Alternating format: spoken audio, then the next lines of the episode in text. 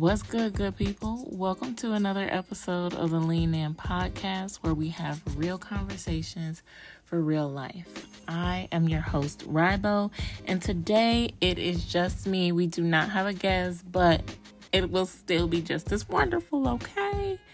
Today we are leaning into a conversation on living the single life. Yes, we are living the single life. Y'all remember Living Single?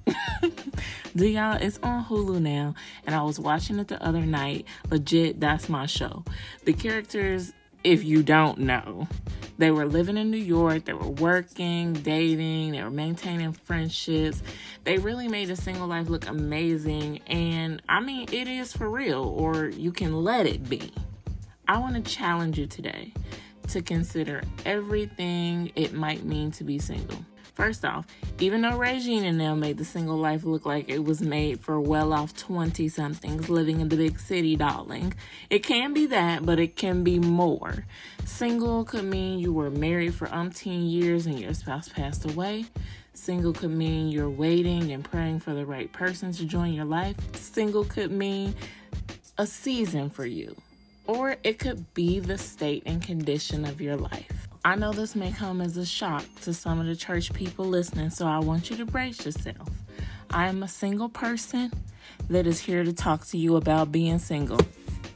I know. Go ahead. Gas, pick up your pearls, clutch them, pick them up, hold on to them. We usually have a beautiful married influencer Instagram couple letting all of the single people know that we too one day can achieve what they have. While being married is not a bad goal to have, it's not. It doesn't define or validate our humanity, our value, or our ability to give and receive love. Now, one thing I hear as a single person often from my married friends or friends that are in relationships is you must be lonely. Let me tell you, I have been in relationships before that have made me feel way more lonely than I ever have as a single person, okay? Do any of y'all know what I mean? So, let's set the record straight. Loneliness don't belong to single people. When I do get lonely or bored, I call my girls, I call my cousins, my aunts. I just connect with some of them, all of them, one of them, somebody. I've actually started to build a genuine friendship with one of my aunts. I've learned all kind of things about her that I just never really took the time to find out, all because I made the time to connect.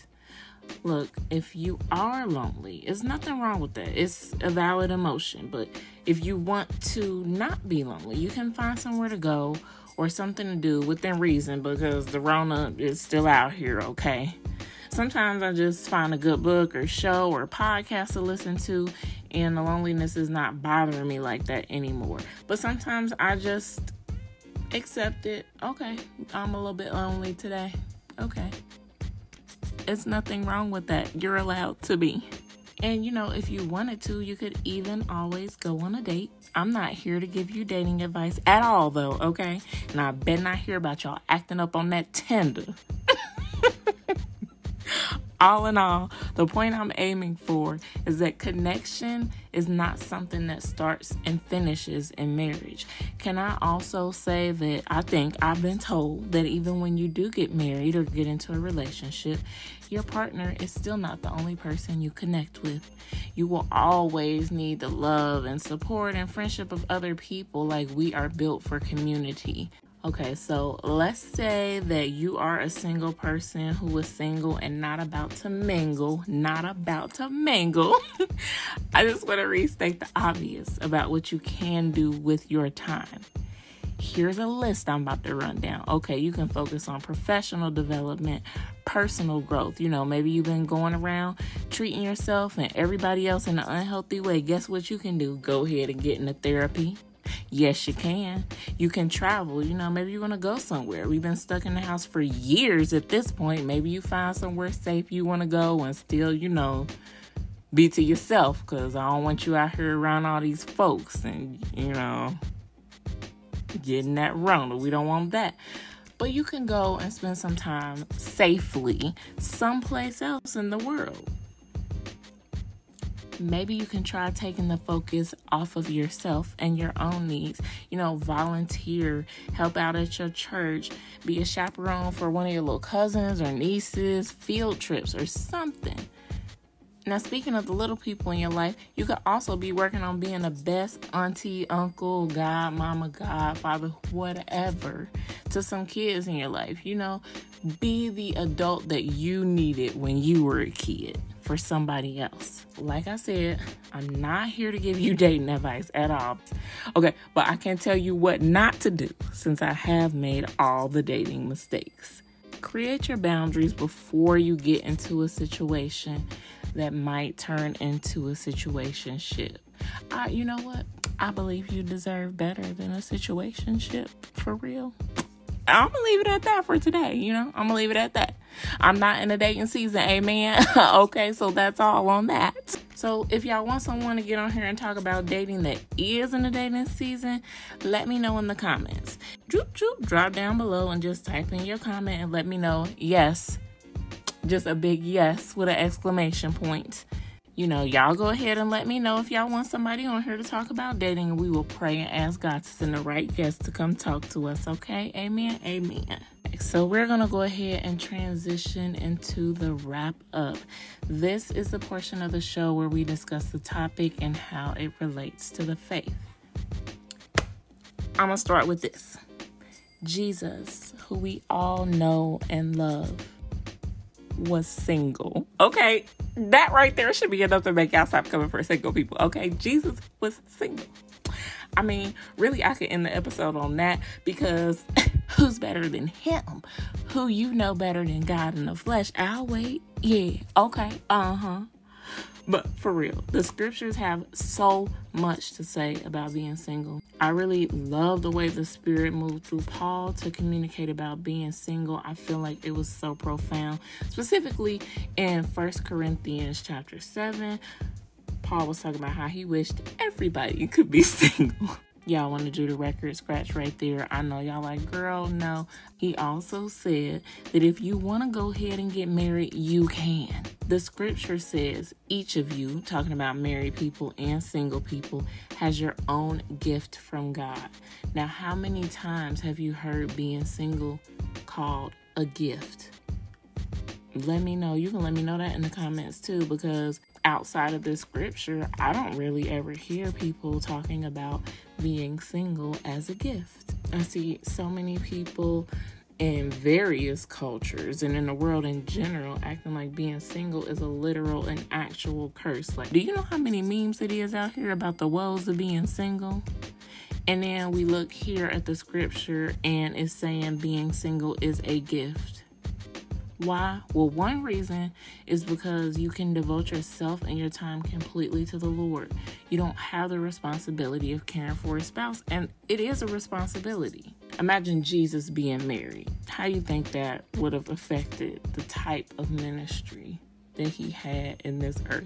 Imagine Jesus being out, you know, ministering to people, healing the sick, raising the dead, he just comes home after he's been out a little too late and his wife is like oh you don't never be home no more since you turned 30 you just out here in these streets all the time. Uh-huh.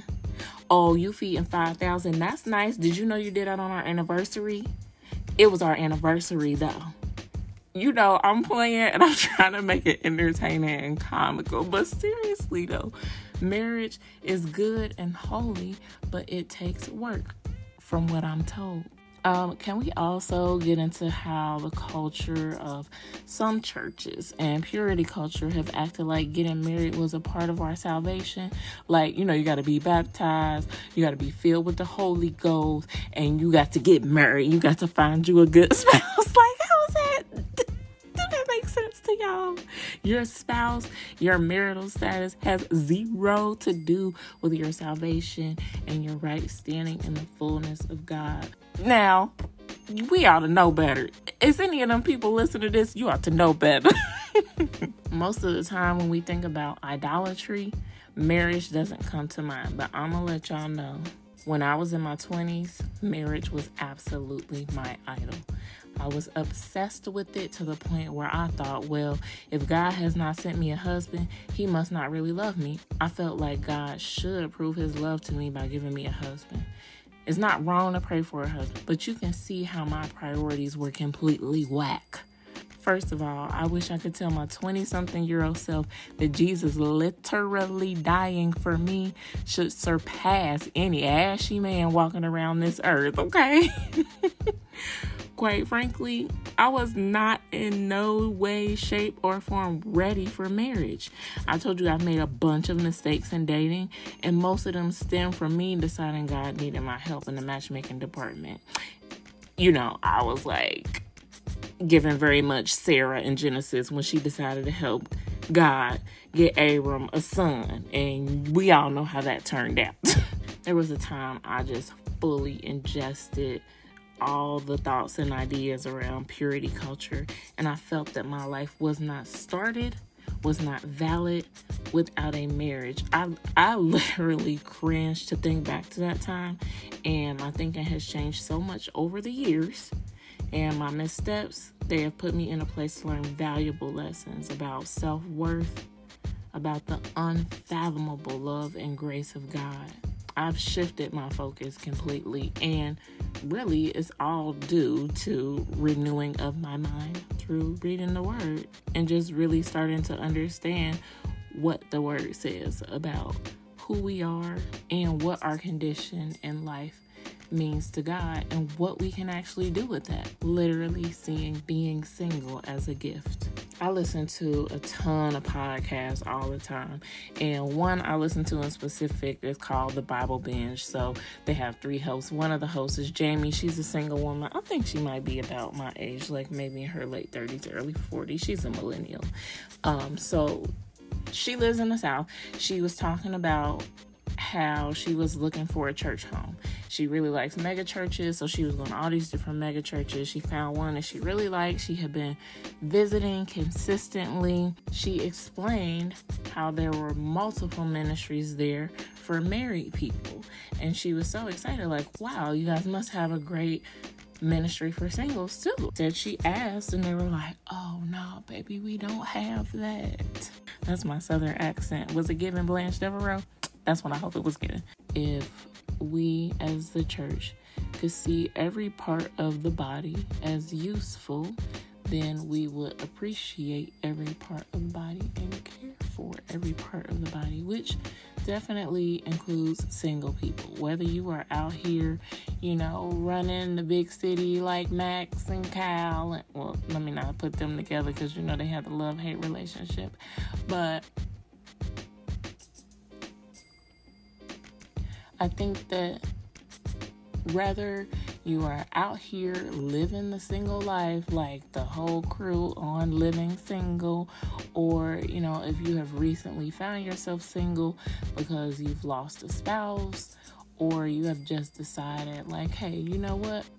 Marriage is really not for me. I'm to shift my focus you are still valid and you still have value and you can start your life now. You don't have to wait to do anything to get married except for, you know, that one thing.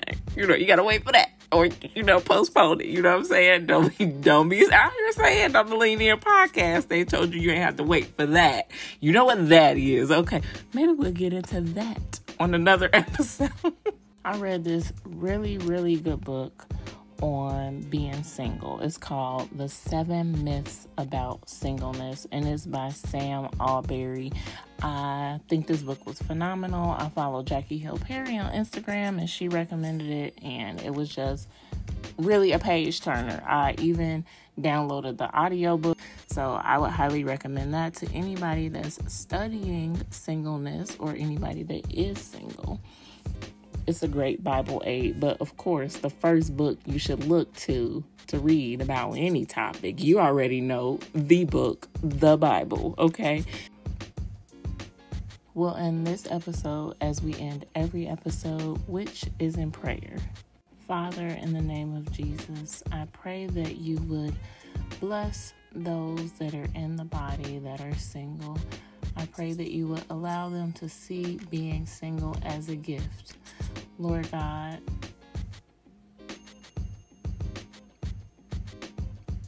Speak to us, direct us, and guide us. Lord, cover us and protect us. Help us to walk in your will for our lives. We thank you and we praise you in Jesus' name. Amen. Peace.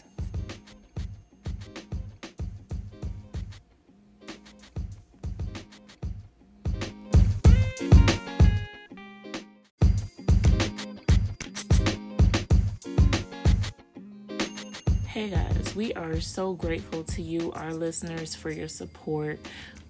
You can catch new episodes every other Tuesday right here on Spotify or on Facebook and Grace Online, the online community for Grace Christian Fellowship Ministries International. We look forward to seeing you in two weeks on Tuesday to lean into another great conversation. Peace.